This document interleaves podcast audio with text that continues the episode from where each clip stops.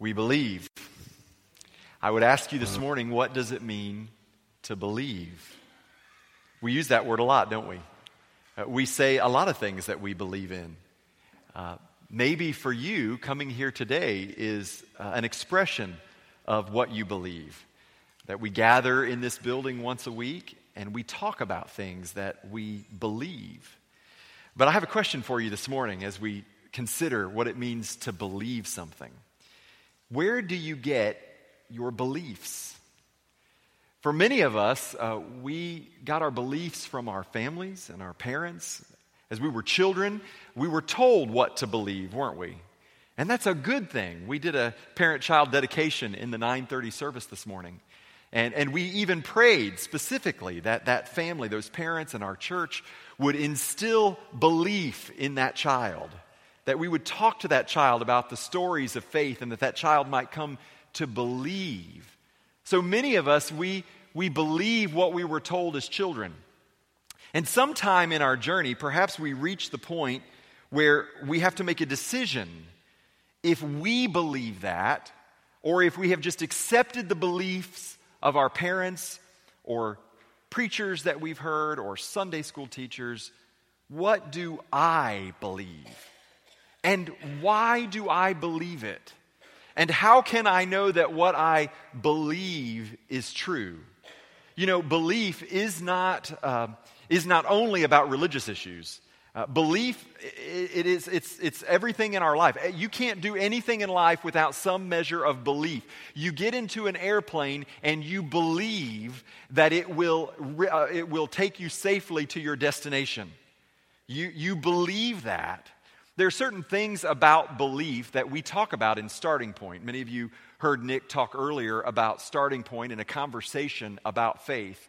There, there, are several things about belief that we share in that, and I'd like to share just a few of those with you this morning as we consider how we be, what we believe and why we believe it. The first thing about belief is this that the ability to believe is the most powerful force in all of humanity. Let me tell you what I mean by that. Somebody believed that one day we could put a man on the moon. And everybody laughed at that person. And yet, that belief, that belief led to study and research. And in fact, that belief came something that happened.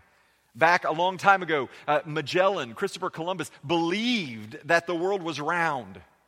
And, and they were laughed at, especially by people in the church.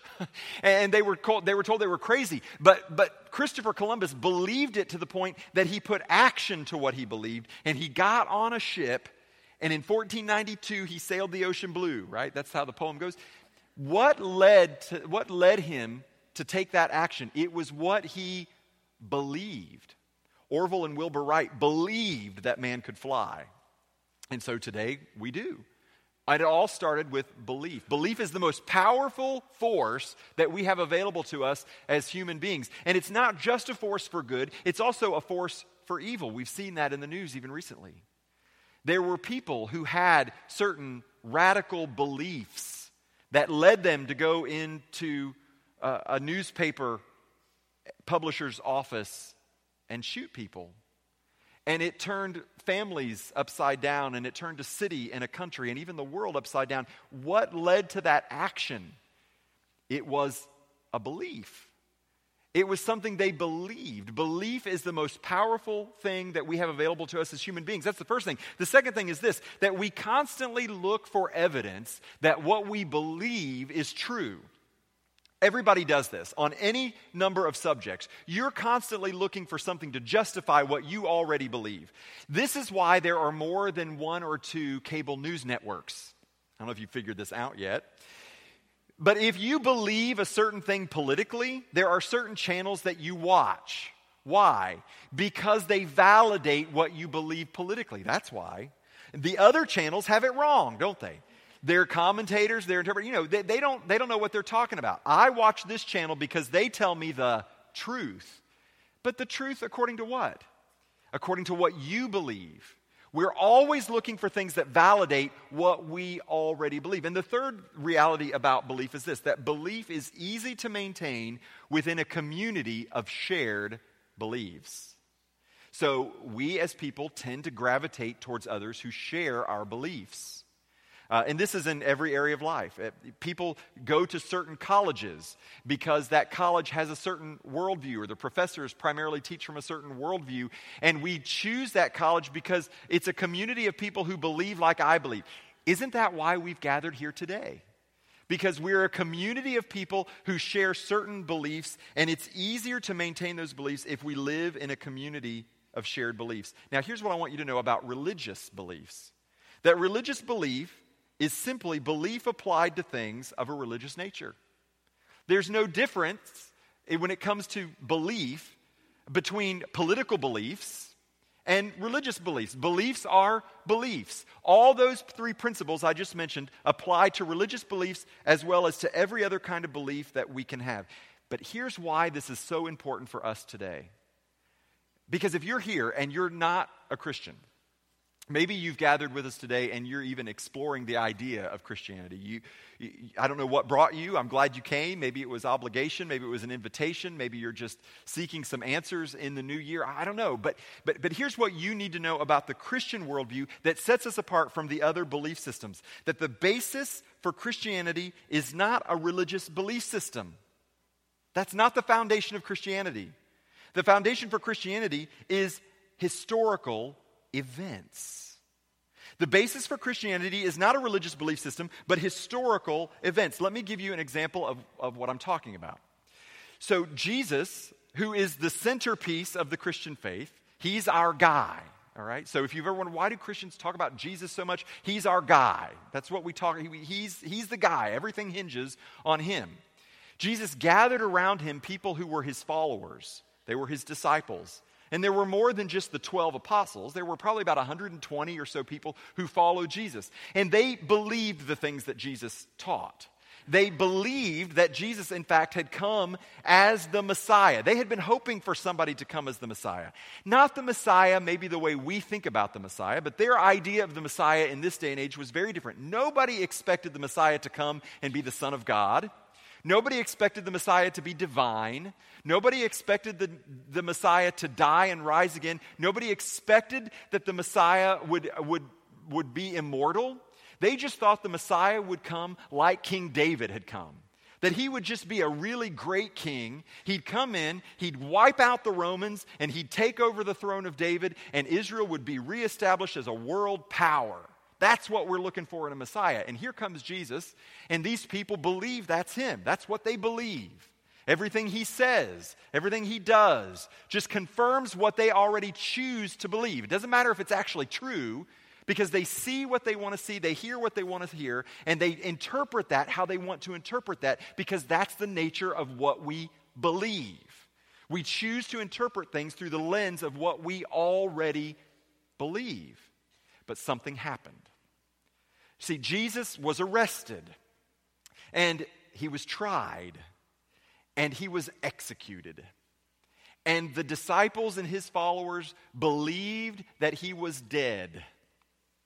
One of the followers saw it happen. Many of the women watched him die.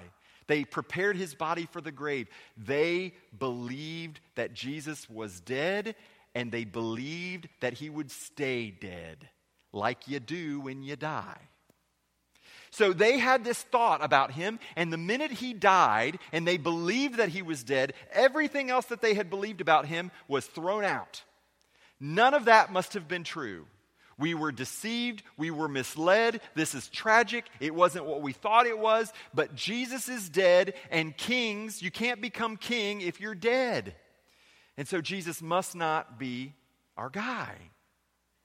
And then three days later, rumors started spreading around Jerusalem that Jesus' tomb is empty. Well, surely they stole his body. Surely somebody stole it. That's what must have happened. But, but in fact, there were some women among their group who had gone to the tomb, and, and they come back and they report, no, he is alive. And slowly, Jesus begins to reveal himself to his followers. And more and more people around the city of Jerusalem are seeing that Jesus is alive. And at one point, we're even told that more than 500 people on one occasion saw with their own eyes This wasn't something that their mama had told them. This wasn't something that their grandmama had told them or that they heard from their preacher or they'd heard from their Sunday school teacher or they'd seen on a flannel chart. This was something that they witnessed. He is alive.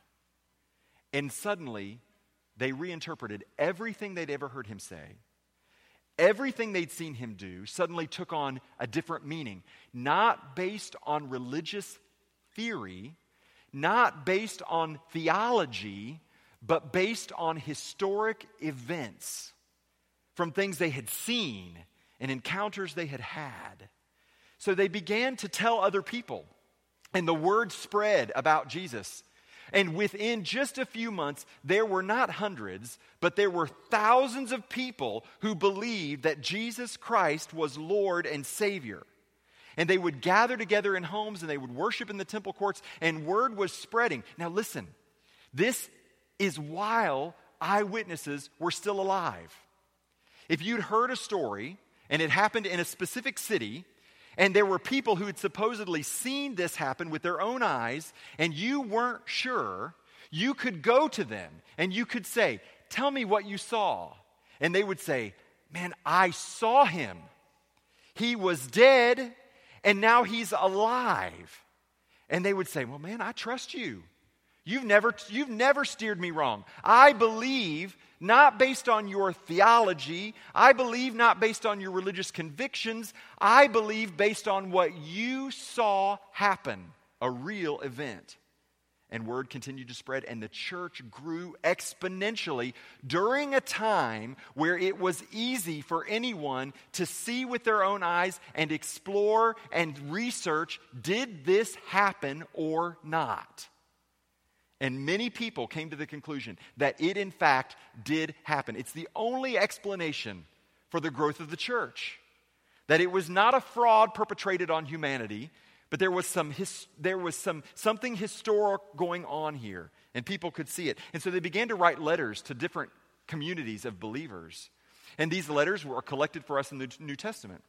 So you can read what, uh, what Paul would have written to the church at Ephesus as he's trying to encourage them how to live the Christian life, and what Peter would have written in two different letters, and, and what John would have written in 1st, 2nd, and 3rd John, and Titus, and all these books that you have in the New Testament were written as letters were being transferred back and forth from those who had witnessed and seen Jesus and had interpreted his teachings. And at some point along the line, they said, You know what we need to do? We're all getting older. And, and it's, there's going to be a time where none of the living witnesses are still alive. We should write down the story of Jesus. We should tell the story. And so they wrote the Gospels. And the Gospels were written after most of the letters in your New Testament. Your New Testament is not in order according to when it was written. The Gospels were written much later than the letters. So Matthew wrote an account of the life of Jesus, what he did and what he taught.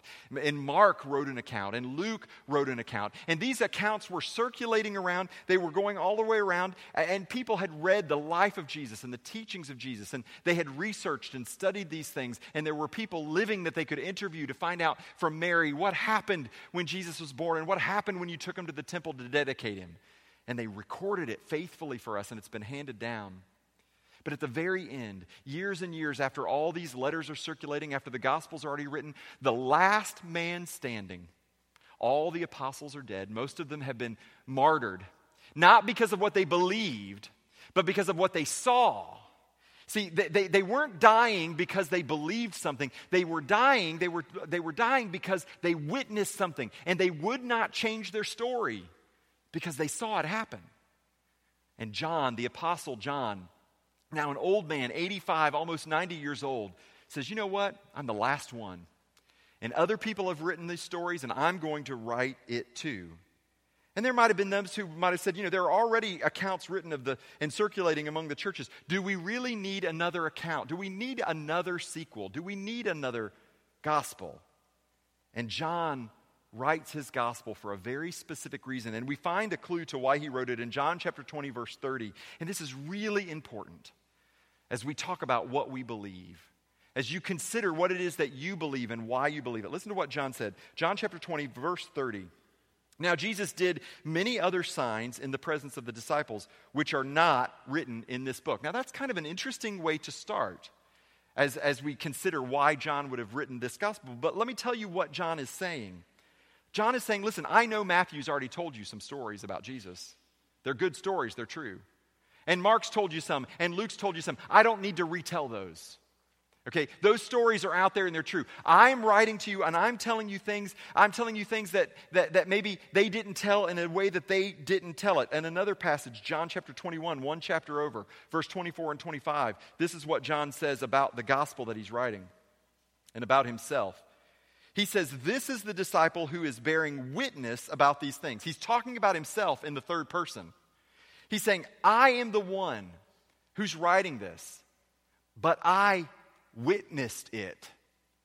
He's, he's not, I don't, he didn't say, I believe it. He didn't say, I hope it's true. He's saying, I saw these things. The things I am writing to you, I have witnessed. And then he says this, and we know that his testimony, John's writing about himself, is true, not based on theory, but based on historic facts.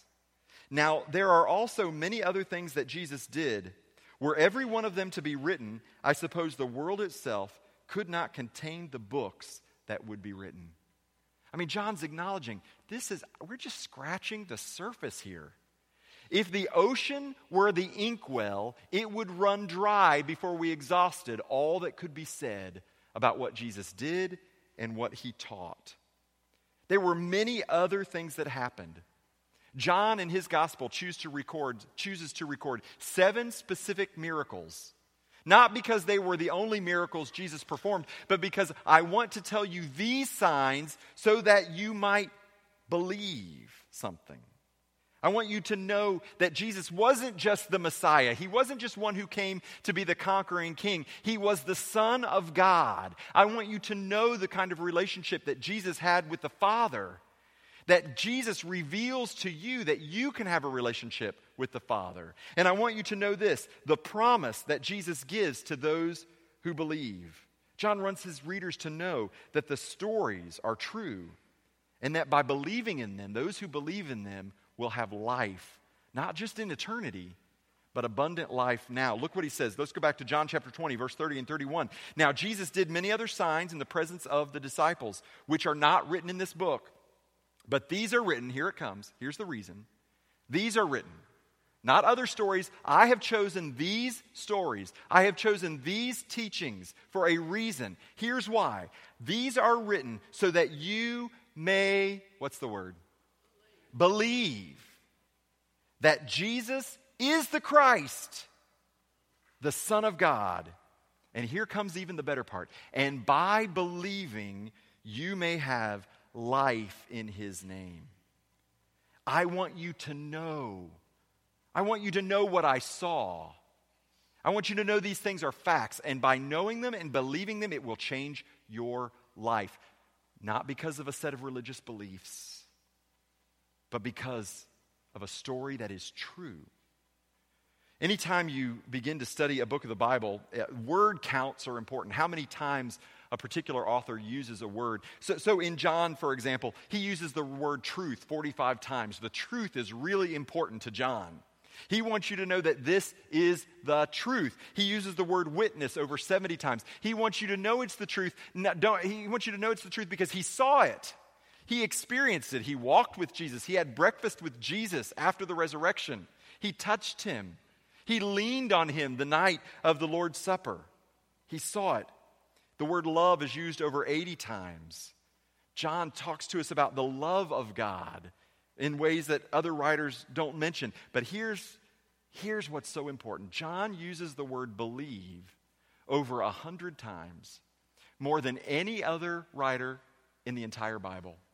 Believe, believe, believe, because it matters what you believe, because what you believe has the power to change your life, to change your circumstances, to change your family, and ultimately even to change our world. Believe. Interestingly enough, John never uses the word faith, not one time. He's the only New Testament writer not to use it. And it's interesting when you think about that and consider the difference between the word belief and faith. They're pretty much synonymous, but there is a difference. That believe, believe is a verb, faith is a noun. John is saying this is a choice that you make. You, you come to a point, you evaluate the evidence, and you determine is this something I believe based on the witness, based on the story, based on the historic evidence? Do I believe it? And so John's writing this gospel for this purpose. And, and here's, here's something that, that, that we should know as we just explore the idea of what does it mean to believe that what Jesus said was true, that what Jesus did actually happened, that he died and rose again. What does it mean to believe that these historic facts have been recorded and preserved in the New Testament? You think about that for just a minute. That there were people writing these things down. No book has been more scrutinized in all the history of writing than the New Testament has. And time and again, it has stood up to the test of that scrutiny. The historic evidence, the archaeological evidence, these were things that, that happened in time with specific places. They can be checked. That it's been written and it's been preserved for us in the New Testament so that we can read them and believe that Jesus is the Son of God and the Savior of the world. That's why you hold in your hand or on your electronic device or in the, in, the, in the rack in front of you, there's a book with stories told, not just simply so that you can hope it's true, but because they bear witness to what actually happened. You see, Christianity was not launched by people who had blind faith in Jesus, but by people who had facts and people who were eyewitnesses of history. They experienced doubts they experienced disappointment when Jesus died on the cross. They saw him die and they abandoned everything they had believed before, and something happened that changed their mind. And the Gospels don't sugarcoat that. The Gospels tell us that they, in fact, didn't believe anymore. Actually, we're told in the book of Luke that two of the disciples are walking and Jesus appears and they say, We had hoped he was the one. We don't anymore because he's dead. But something changed their mind because they weren't just eyewitnesses of his death, they were eyewitnesses of his resurrection. And this is the story. This is their story. That, we don't get to see it, and we didn't get to experience it, but based on their eyewitness accounts, they've been preserved and given to us so that we might believe and experience life. And we who are removed from these events by time and space are confronted with the choice to believe these eyewitness accounts or not. And I don't want to oversimplify it, but the Christian faith can be made that simple. Do you believe? Do you believe? Because that's what was written here. You cannot take the claims of Jesus, the teachings of Jesus, and say, you know, all of that other stuff, I don't really know if people can die and rise from the dead. I don't really know about miracles. We don't live in a world that, that, that thinks in terms of the miraculous and the unexplainable. We live in a world of facts and science and evidence, and I don't know what to do with that. But I will say, Jesus' teachings are good. He was a good teacher and a good philosopher, but Jesus doesn't leave you that option because of the things that Jesus said about himself and the claims that he made about himself. Doesn't leave that as an option for you. Jesus was either telling the truth and therefore is Lord and God, or he was a lunatic or a liar. One or the other. You see, the Christian faith isn't built on theology, and it's not built on a belief system. It's built on historic events. Jesus either lived and died and rose again, or he didn't. And you have to determine whether you believe that or not. And you and I don't have the privilege of living in a time where we can see it. We don't live in a period of time where we can go and interview for ourselves the eyewitnesses. But they wrote down what they saw. And it was preserved and it was passed on. And John says, I have written these things so that you might believe. But if you reject these accounts of history, don't be deceived into thinking that your life requires no faith. There is no such thing as a person of no faith. Every human being is a person of faith. Everybody believes something. The question is how are you going to decide what you believe? Do you believe it because somebody told you and you've just blindly accepted it and you call that faith? Or have you, in fact, read the accounts and made a decision for yourself to say, I believe? And don't say, well, I just believe science and I just believe what can be demonstrated and proven through the scientific method. If you're married and have children, you know that's not true. Because there is no scientific method that figures out the condition in this, in the, of the heart. You can't put that, you can't put that on a flow chart. There's a lot of things that you have faith in and that you believe that can't be proven by science. I was watching a, a video um, recently of a lecture that Billy Graham gave. He was invited to a convention where all the leading scientists and researchers, uh, all the leading computer and analysis inventors were gathered together, and they had invited Billy Graham to come and just give a lecture about what the Bible would say about technology, what it would say about science and progress.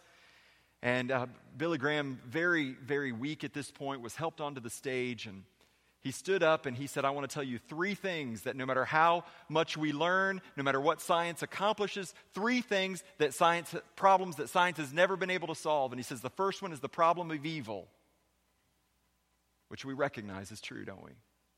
It doesn't matter how smart we become, it doesn't matter how connected we become through the internet and through technology, you can't stop evil. It just keeps coming. He said the second problem, the second thing you can't ever stop, is he said is suffering. Human suffering. All the advances in technology, and we still have people who die of malnutrition, who don't have access to clean drinking water. You can't stop the suffering. And then the third thing he said science and technology have not been able to solve the problem of death. And then I started thinking. I started thinking about some people I know, some friends I have who are atheists.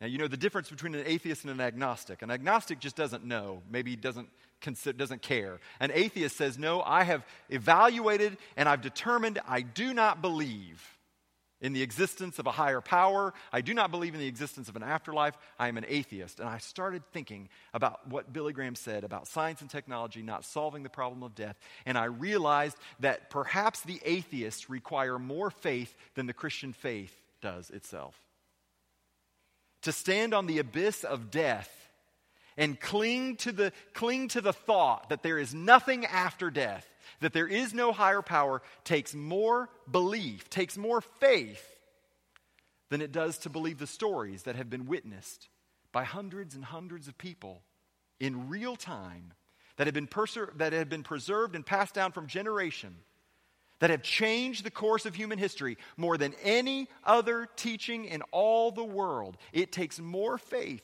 not to believe than it does to accept the eyewitness account and say, I believe. So here's my question to you What do you believe about Jesus Christ? What do you believe about him?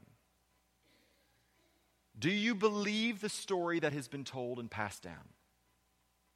And if you do believe it, why do you believe it? Has it become your belief? Or is it still somebody else's belief that may or may not exist in the realm of fantasy, may or may not exist in the realm of just good, good literature, symbolic literature, meaningful literature? But do you believe that it happened? And if you're here today and you're not a believer, you don't know what to believe, I'm so glad you're here. Because why wouldn't you explore the claims of the life and the teachings of the death and the accounts of the resurrection of Jesus Christ? Because if it's true, then everything changes. And if it's not true, what have you lost? I'm not asking you to take my word for it. I'm not asking you to take some other theologian, even Billy Graham. I'm not asking you to take Billy Graham's word for it. I'm asking you, have you read the story of Jesus Christ? Have you read the eyewitness accounts? And have you wrestled? Have you wrestled with the truth of those stories for yourself? Do you believe? Because John says, the only reason I'm writing this is so that you might believe that Jesus is the Son of God, the Savior of the world, and by believing, you might have life. Let's pray.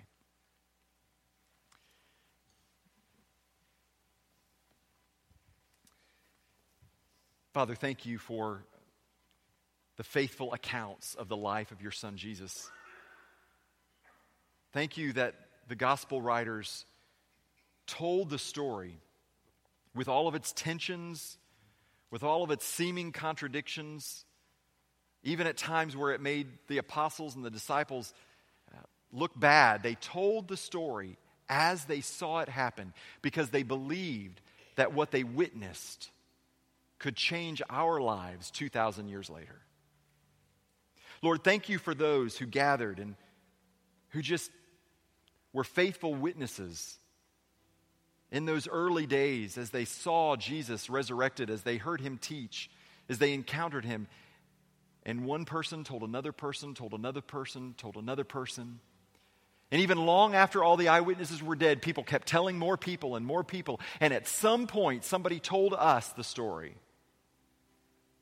But Father, I, pray that we would do more than simply accept it based on hearsay, but that we would explore the eyewitness accounts, that we might believe, and by believing, we might be changed. Our families might be changed. Our community might be changed. Our world might be changed. Not because of, not because of a religious philosophy, not, be, not because of a set of religious principles or beliefs, but because of historic events. Father, for those who are here today who have blindly accepted these stories, I pray they would, they would dig into the accounts that are written for us and preserved, and that they would make their faith their own. For those who are here today who aren't sure what they believe, Father, I pray that they would believe even in this moment, but more importantly, that your Spirit would take what has been said here today and would stir them to seek answers for themselves as they just open their Bible, turn on their electronic device, and read these accounts. And Lord, that they would believe, and by believing, they'd have life. Holy Spirit, we invite you in this time to move and to minister to the hearts of your people who are here. May our experience here deepen our faith and cause us to believe. For we pray it in the powerful name of Jesus Christ, the Son of God, the Savior of the world. Amen.